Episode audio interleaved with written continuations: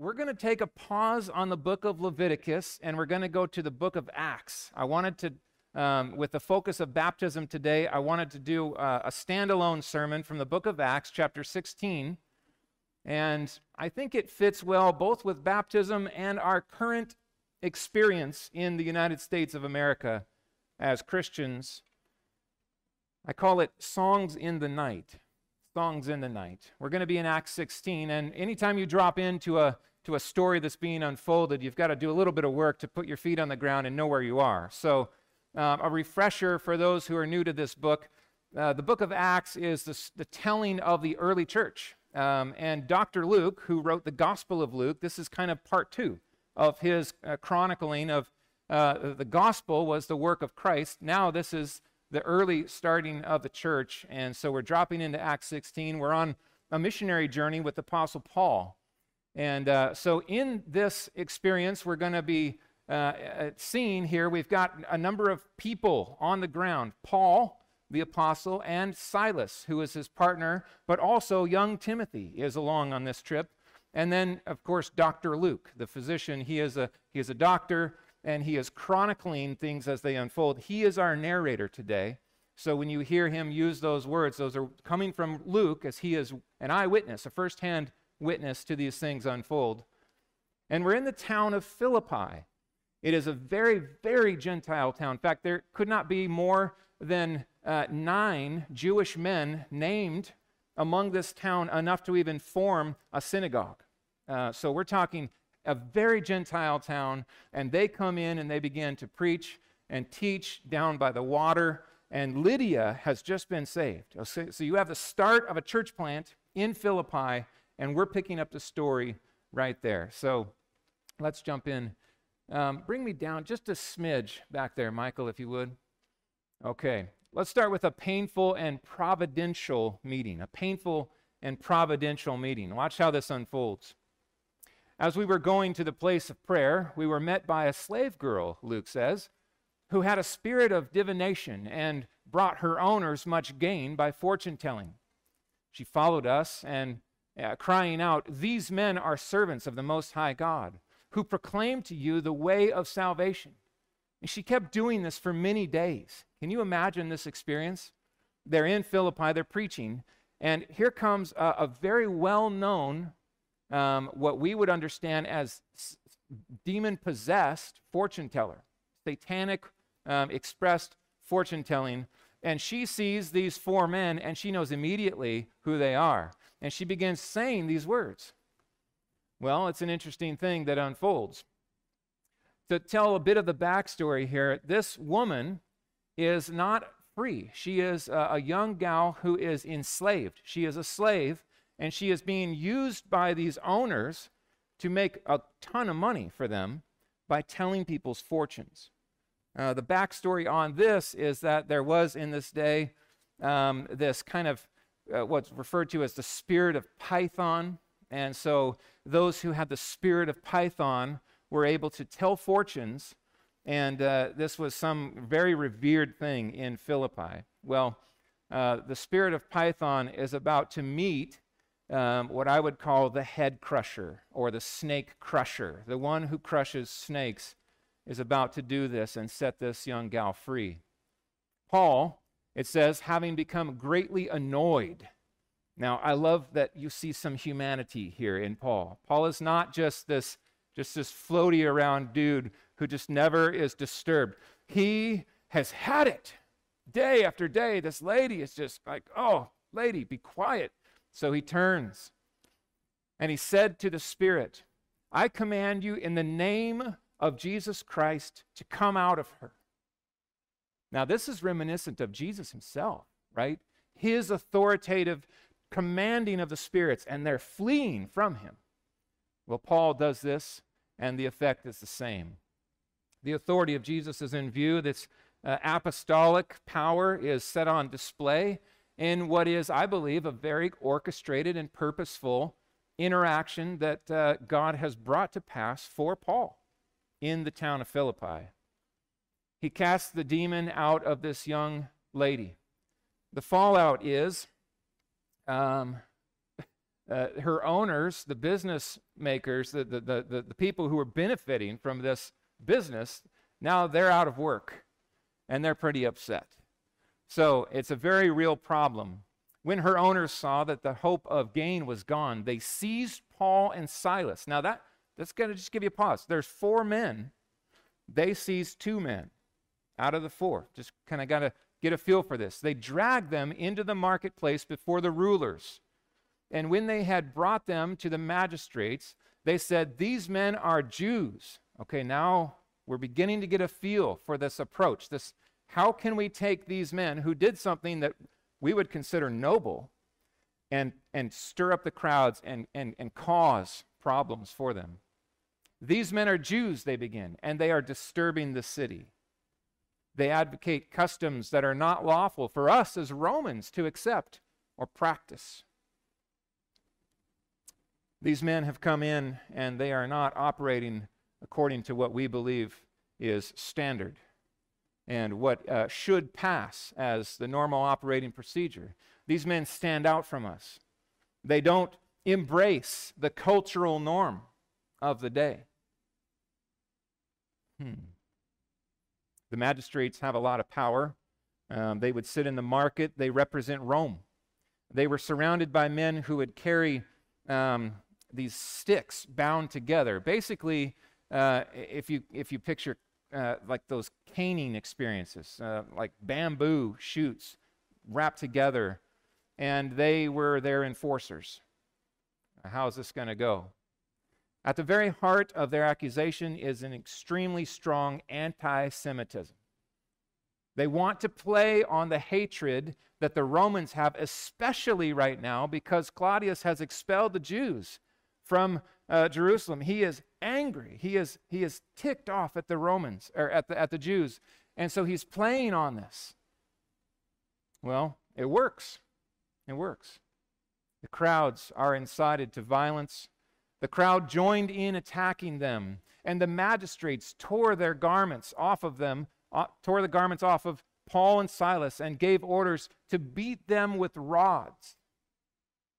Now, this uh, approach would have been primarily aimed at their back and their sides and the back of their legs. Okay, so picture this a very, very painful punishment. The Jews would limit this to 39.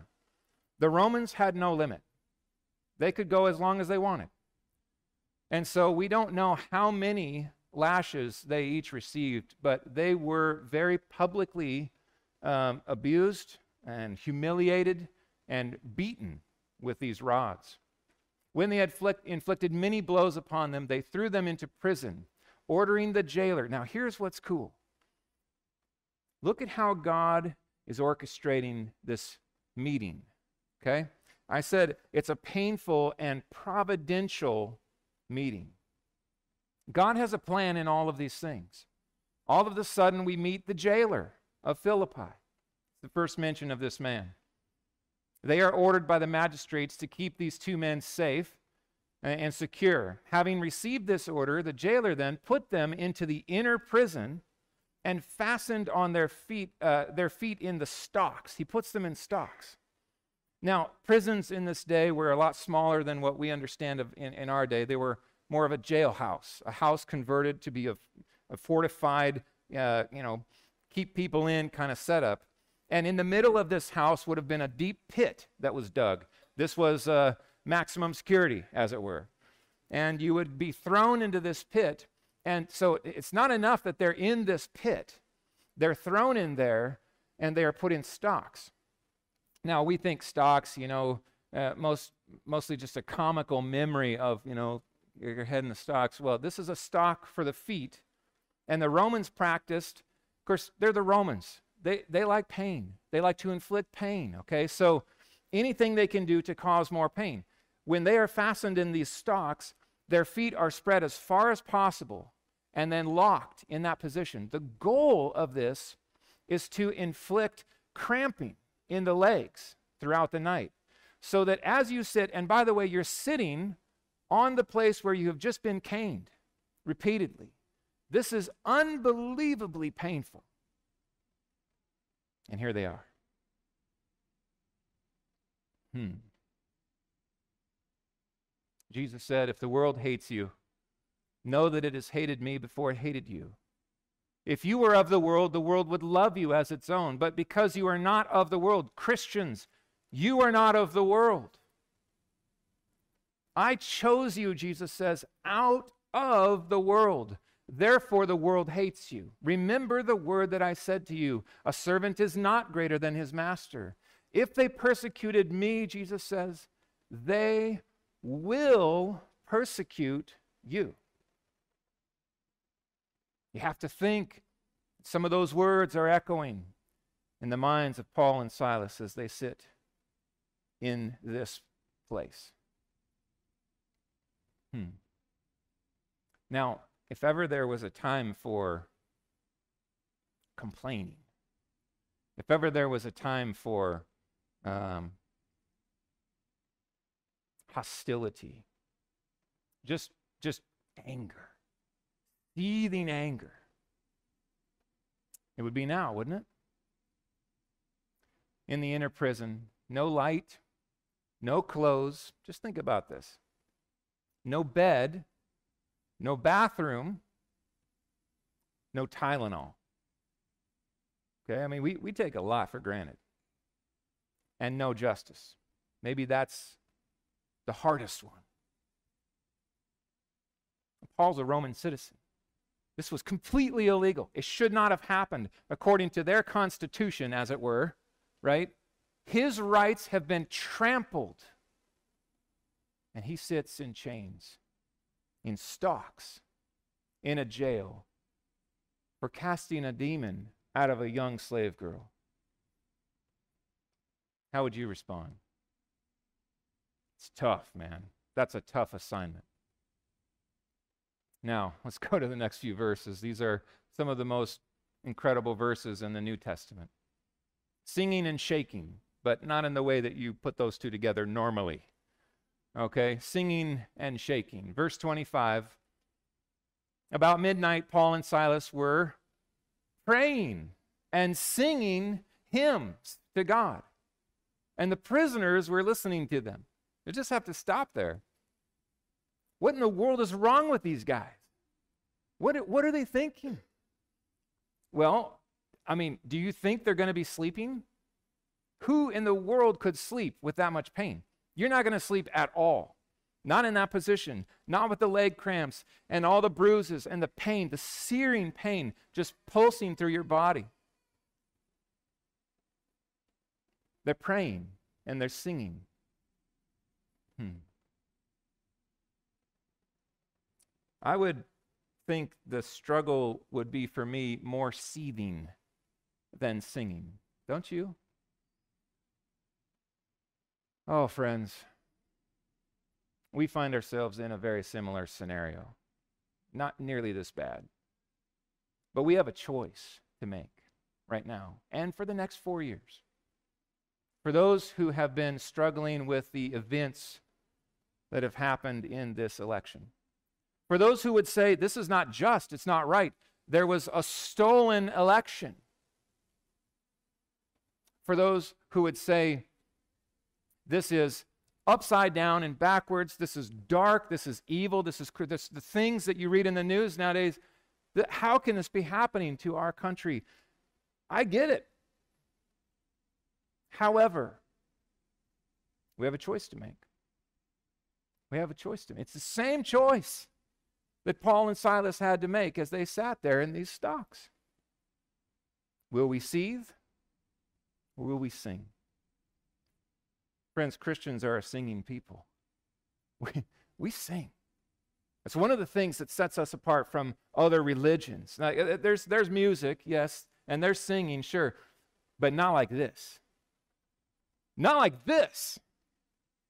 I mean, do do you think anybody expected to hear singing coming from the um, high, high security, maximum security pit that night? I'll tell you what they would have expected, what was normal to hear anger, revenge, plotting, planning. When I get out of here, man, we're going to make this right. How dare they treat me like this? Or screams of pain and agony as your body just reels under this punishment that you've received. Now, I, I, don't think that they would have just miraculously not felt those things. I think that singing was right through the pain, right? And it might have been shaky at best, but it was purposed and it was resolved and it was happening. This is my fight. This is the fight I have for my heart when I'm driving into church. Am I going to sing today or am I going to struggle and grind? How are we going to move forward, friends? You can turn on God. Some would. Some would. Listen, God, I signed up for this, and this is not what I had in mind. When you said plant a church in Philippi, like, this was not the, uh, the strategy that I learned in seminary. Go do something nice for someone, get beaten, and thrown in stocks. The call is turn to him. Turn to him, friends. Don't turn on him, turn to him. Run to him. Be real with him. I'm struggling here. They're praying. Don't miss that. Their prayers, I believe, leads them to their songs. It's where it begins. Oh, Lord, we're hurting. We need you. Every hour we need you. Hey, that's a song. We should sing that. Yes, let's sing that. Right? We need that. He gives and he takes away. Bless his name. Blessed be your name. Hey, that's a song too. Let's sing it, Silas. Come on, man. Join me. Let's do this. Whatever they were doing in that pit was so clear and profound that as they spoke those words, proclamation happened. They were planting a church that night, they just didn't know it. The psalmist writes in Psalm 42, verse 8 By day the Lord commands his steadfast love, and at night his song is with me. You can't take that away. You, can't, you can take a lot of things away from a Christian, but you can't take that. A prayer to the God of my life. Hallelujah, all I have Christ. You can't take that. And then here's Paul. This is Paul, okay? He's not just blowing smoke, he does this. He says to us, believers, rejoice always.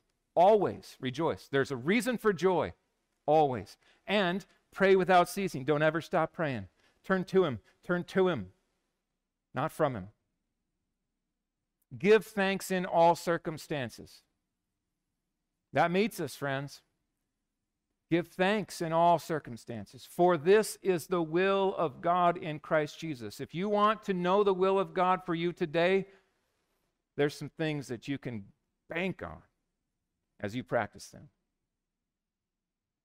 I have so much respect for these men. And at the same time, I understand they're just men. They're just men like you and me men and women, right? Just normal people who have an incredibly powerful God who ministers his grace in the dark. Now, ironically, they have literally a captive audience. They have a captive audience. These prisoners are listening to them as they pray and as they sing, amazingly, as they sing. They're not going anywhere. So, what do you do when you have a captive audience? Well, Paul did this better than anybody. You proclaim. You proclaim the good news of the gospel. And in their singing and in their praying, they do just that. The jailer and his entire family, I believe, heard some of this. They were listening in. This house is not that big, right? They, they would have heard from the pit in the middle of the home, probably this echoing up at some point along in the way. I think they were listening. And suddenly, now, I think the miracle has really already happened. This is just the aftershock, really. Here, here's the miracle they were singing and praying. Now, watch what God does. As if to show his power, his delight, his answers to their prayers, his sovereign hand in all circumstances, especially in suffering. Suddenly there was a great earthquake, so that the foundations of the prison were shaken, and immediately all the doors were opened, and everyone's bonds were unfastened. Okay. Now, when was the last time you saw an earthquake do that? Like stocks open when the ground shakes? Chains break off? This is a supernatural display of God's sovereign power over the darkness and the restraints of the culture. Hmm. No ordinary earthquake. Uh, not just Paul and Silas, all the prisoners. They're, all their doors are opened up. How many are there? I don't know. It's not a huge area, but there would have been certainly more than just two. The doors are open, the chains are falling off, they're free from their uh, constraints, and uh, the jailer begins to despair. Verse 27, look at this. When the jailer woke and saw the prison doors were open, he drew his sword and was about to kill himself, supposing that the prisoners had escaped. Now it's dark. He doesn't know who's still in there or not, but he does know this. In Rome, if you are given watch over prisoners and they escape, their sentence becomes yours. And he knew this was a serious issue, such that it was so serious that he thought for sure it would be better for him to end his own life than to face what he was going to face from Rome. This jailer is no pushover, just to say that. Like, this guy is probably former military. He, he's in a, a military retirement community. That's Philippi, right? If you're going to be the jailer in that city, you got to be a tough dude. He, he's, he is a man's man, and he is at the end of his rope. Hmm. The jailer's joy. His despair turns to joy. Just in one verse, look at what Paul shouts out. But Paul cried with a loud voice, Do not harm yourself, for we are all here. And the jailer called for lights and rushed in, and trembling with fear, he fell before Paul and Silas. He's taken in the scene. As he gets light down in there, he realizes everybody's free, but they didn't leave. All the prisoners, they're standing there. They're not chained up, they're not in stocks anymore. The doors are wide open, and they're all still there. Paul knows the situation, he knows how dire it is for the jailer. And the jailer comes, and listen to what he does. He fell down with fear before Paul and Silas. He understood who had a power that was far greater than Rome. That power had just been set on display, but it, had, it echoes in his mind as he remembers their prayers and their songs. And so he says these words. He brings them out and he says, Sirs, with great respect, what must I do to be saved? What a question he asks, right? In the middle of the night, after all of this chaos has happened in his jail cell and, and home, this is on his mind. He, he is asking about salvation. It's the single most important question anybody could ever ask. What must I do to be saved? And honestly, friends, there's people around the world who ask this every day. The problem is, is the answers that are given are largely lacking right? What must I do to be saved? Well, here's the thing you got to be good enough. You got to you got to earn it. You got to repay God for all the horrible things you've done. Well, that's kind of a downer. How do I do that? Well, write a big check.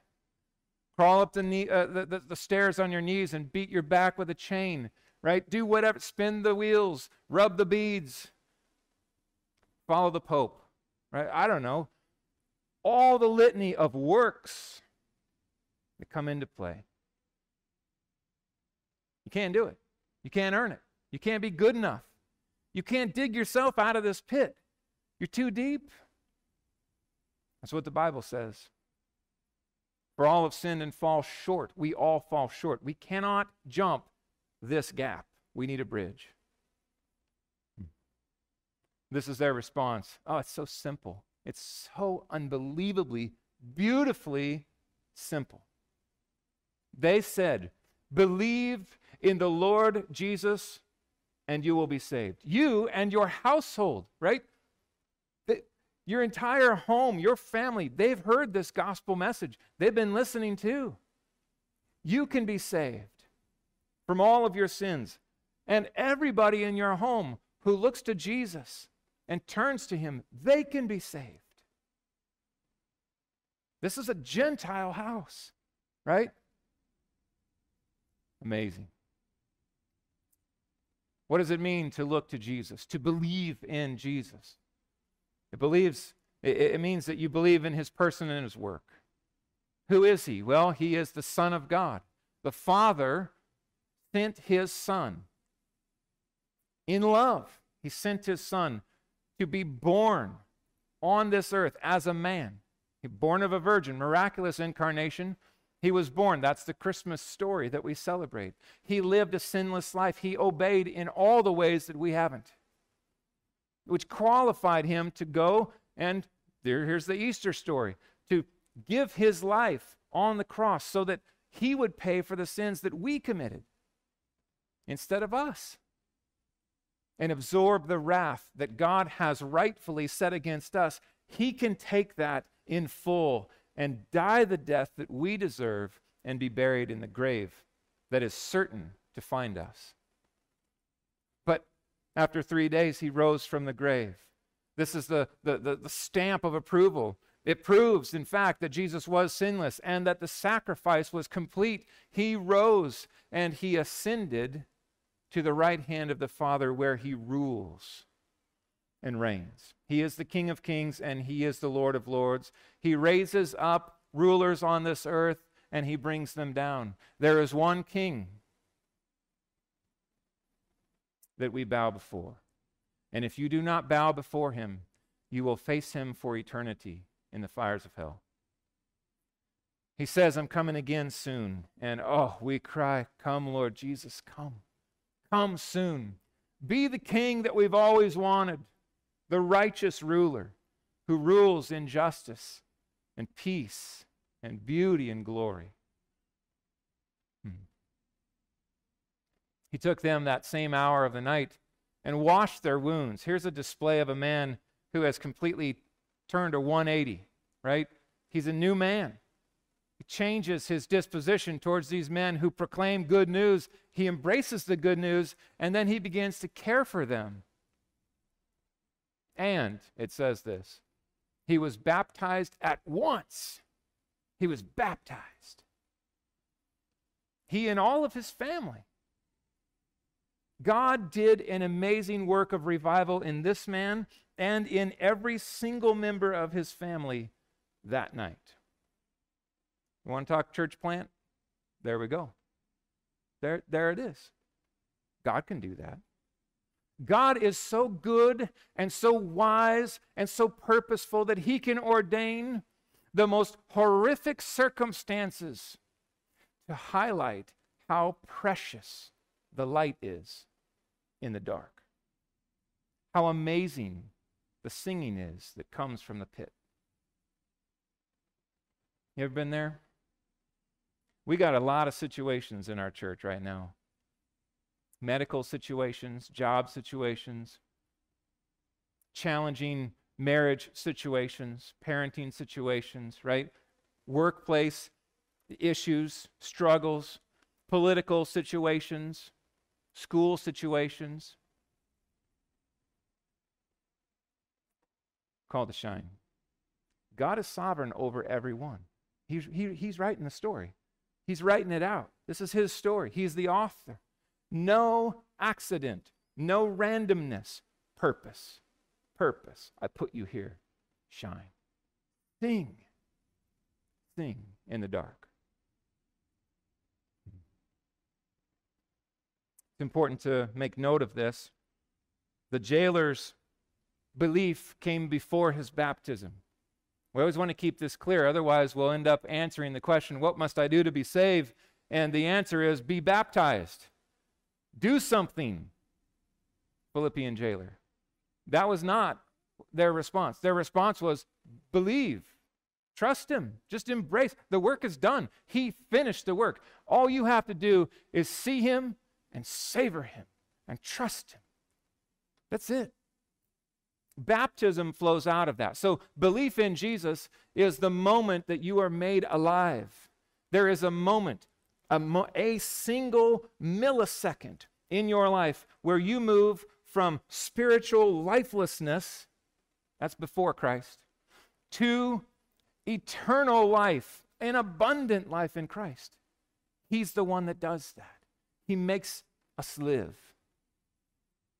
And out of that, he then commands us and calls us to obey.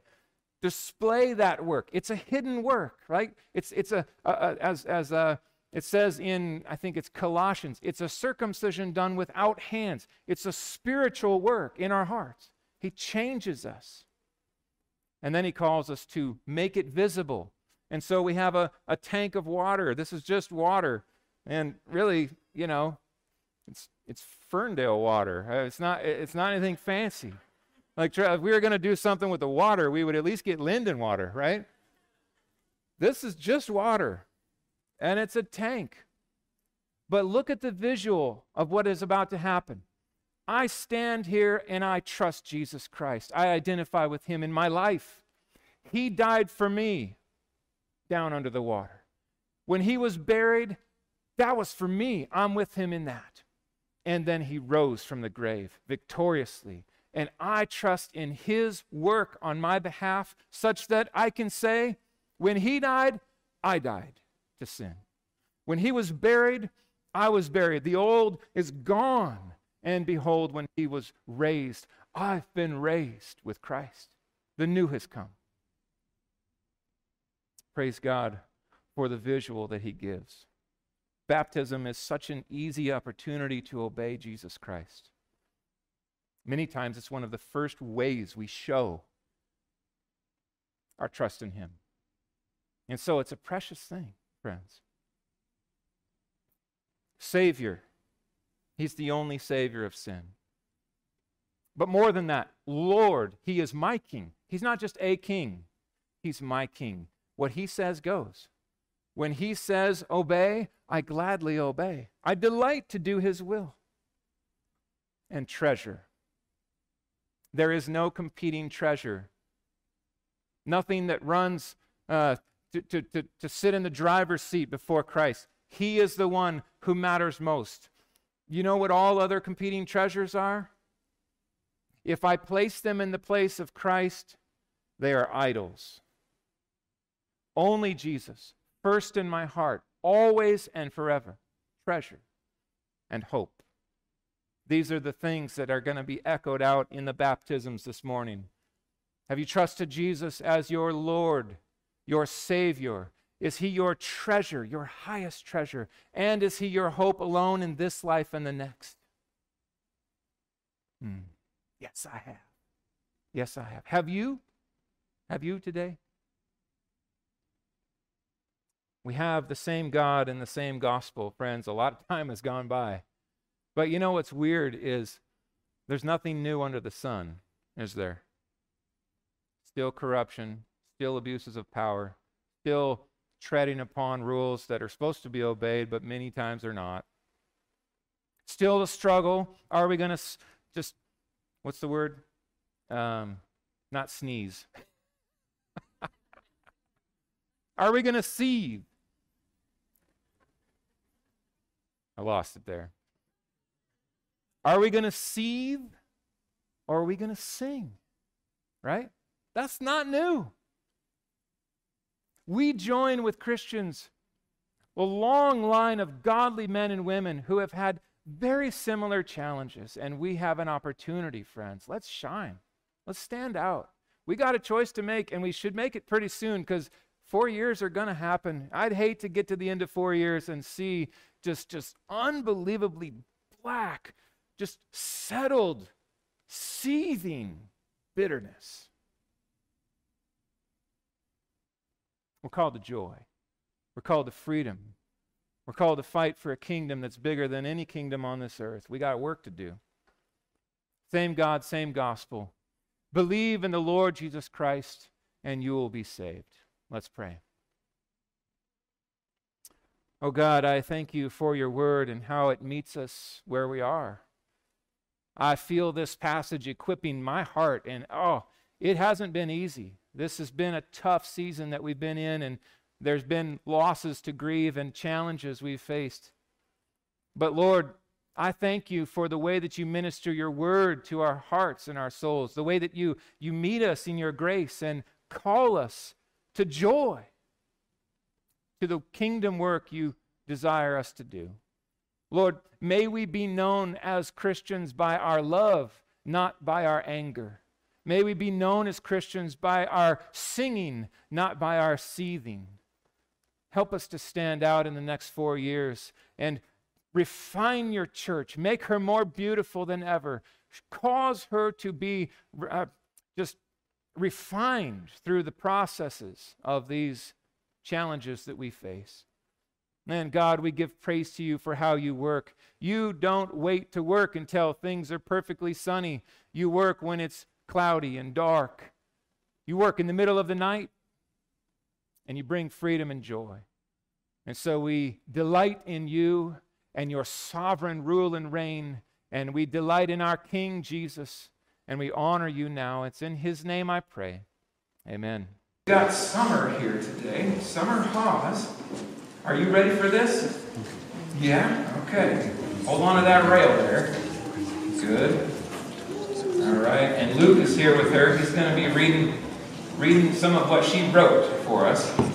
Thank you, guys. Let me get a mic. Okay. So Summer asked me to read this for her. Um, she prepared this with her, her mother and dad. Went over why she wanted to be baptized, and this is this is what she came up with. It says, My name is Summer Juliet Haas, and I'm seven years old, almost eight. I'm so happy to get baptized today. I want to get baptized because Jesus commands it, and I want to obey him. My sister Gwen asked me if I wanted to ask Jesus into my heart when I was four. I said yes because she wanted me to say yes, to make her happy. But I didn't understand exactly what I was doing. Basically, my whole life, people like my grandma and papa, my dad and mom, Sunday school teachers, lawn leaders and school teachers, and Gwen too have told me about Jesus and how he is our Savior. I started to understand it more and more. I believe that I'm a sinner and Jesus is my Savior. Jesus can save me from my sins because he's the only one who is holy. In school, I learned the, that holy means perfect, pure, and without sin. I memorized in Awana a verse that says, While we were still sinners, Christ died for us. I decided to pray again when I was seven and asked Jesus to live in my heart and forgive me of my sins. I still don't understand everything about Jesus, but I know I want to know him more like my papa does. I believe with all my heart that Jesus died for my sins and forgave my sins and lives in me.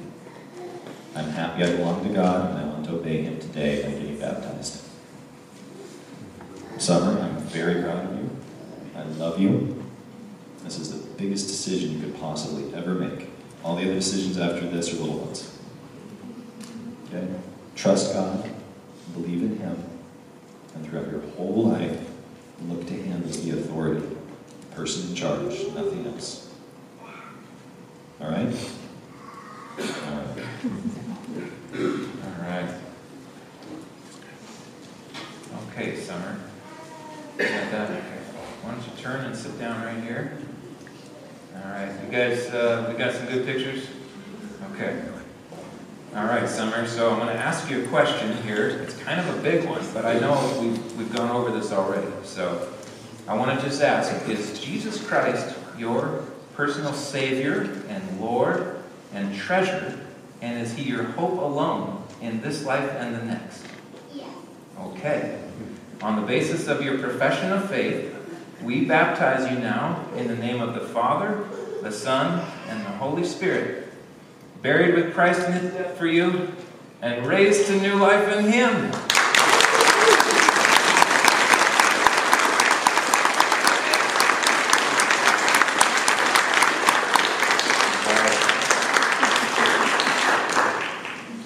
I forgot to mention that, yeah, we, we celebrate. And I, feel free. Cheer, whoop, whoop, you know, the whole thing. That's great. There are such amazing displays of God's power. Okay, Ashley. This is Ashley Meyer. Did I say that correct? Okay. And Ashley wants to be baptized today as well.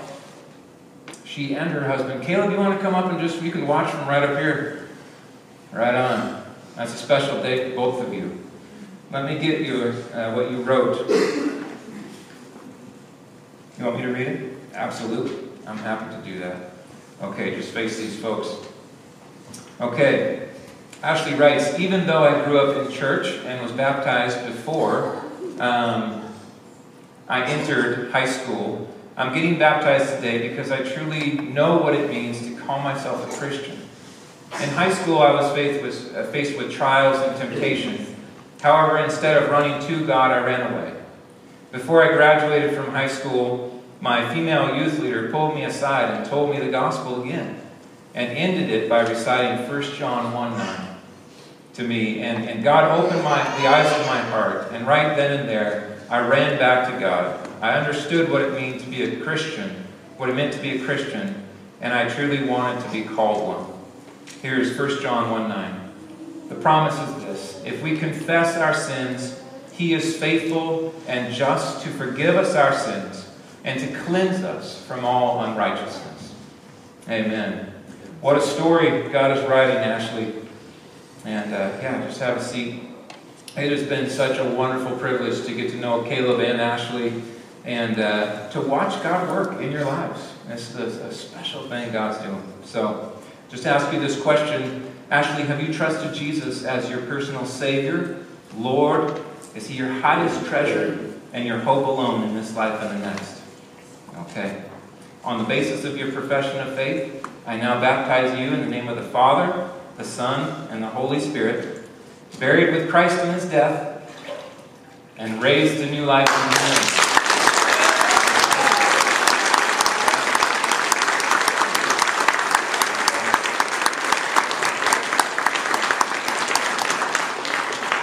watch, get a towel there and you can watch your husband. All right. Water's nice and warm. Thank you, Dan Long, for that. It's not always that way, but boy, we're grateful for that. Here, Caleb, let me give you a chance to read this real quick. You want to read it? Okay. Let me get let me get the mic for you. I'll hold it for you. I first came to know Jesus as a young teenager, but as time went by, I was starting to drift away from Jesus and towards sin. It wasn't until my early 20s that I came back to Jesus and asked for his, for his forgiveness. Today, I'm getting rebaptized as a way of reaffirming my faith in Jesus Christ as my Lord and Savior. The verse I chose is John 3.16. To me, this verse is significant because of God the Father's sacrifice of his only Son through faith in him, we may have eternal life. Amen. Amen. God is so good. Caleb, it's great to see you, uh, spiritual leader of your home, and uh, putting the Lord first in your life. And I, I've told people we're happy to rebaptize you. Sometimes folks have baptisms and then they realize, and you know, I just didn't understand fully or I want to rededicate my life to Christ. And there is no violence at all to the previous baptism. It's a reaffirmation. And that's what Caleb is here to say today. So I commend you for that, brother. I want to ask you the question here. Have you trusted Jesus Christ as your personal Lord and Savior and treasure? Is He your hope alone in this life and the next? Okay. On the basis of your profession of faith, I now baptize you in the name of the Father, the Son, and the Holy Spirit. Buried with Christ in his death and raised to new life in him.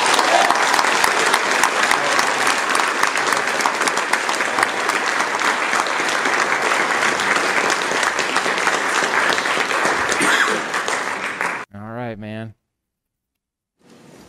The water's still warm. Check that. It is. Yeah. Good.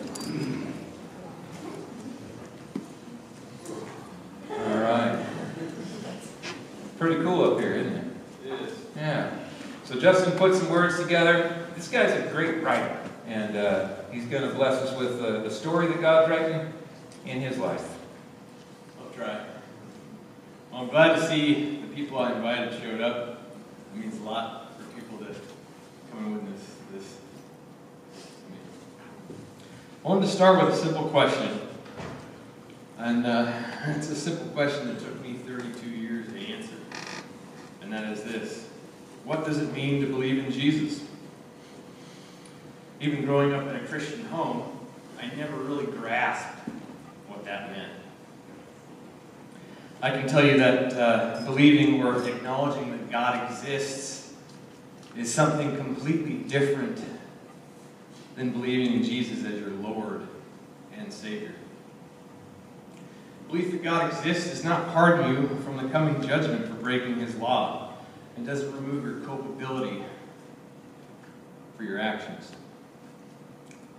What believing in Jesus really means is that you understand your true rebellious condition and rejection of the very God who created you. It's turning from your sinful actions against Him in sincere grief and crying out in submission for His forgiveness and help. So when I stand here and say I believe in Jesus, what I mean is that through God's moral law, I understand how evil I am. Not just my selfish actions that anybody can see, but how corrupt and immoral my core internal desires are. I know I'm a sinner. I'm guilty and I deserve the eternal wrath of God. And the truth is, without God's divine intervention, I'd still be living in that complete lawless state. But through the first-hand eyewitness testimonies that we read in the Bible, I choose to believe the fantastic news about Jesus, the Son of God, which is this. Jesus humbled himself on our behalf to be born into the very world that he created. God came down and lived among us in human flesh for the sole purpose dying as a sacrifice for our sins, demonstrating perfect love. For those who believe, he took our place, paid our death penalty, fulfilling the law, so that anyone who turns to Jesus in true repentance and obedience is forgiven. Through him, we pass from death into life. We become adopted sons into God's family to inherit eternal life and serve in his kingdom. I have a verse that sums this all up. For those of you who know me know I really like John, the Apostle John, one of the sons of thunder. And in 1 John chapter 4, he says, In this the love of God was made manifest among us. That God sent his only Son into the world so that we might live through him. In this is love, not that we have loved God, but that he loved us and sent his Son to be the propitiation for our sins. Amen. Amen. Proclamation right there, brother. Okay.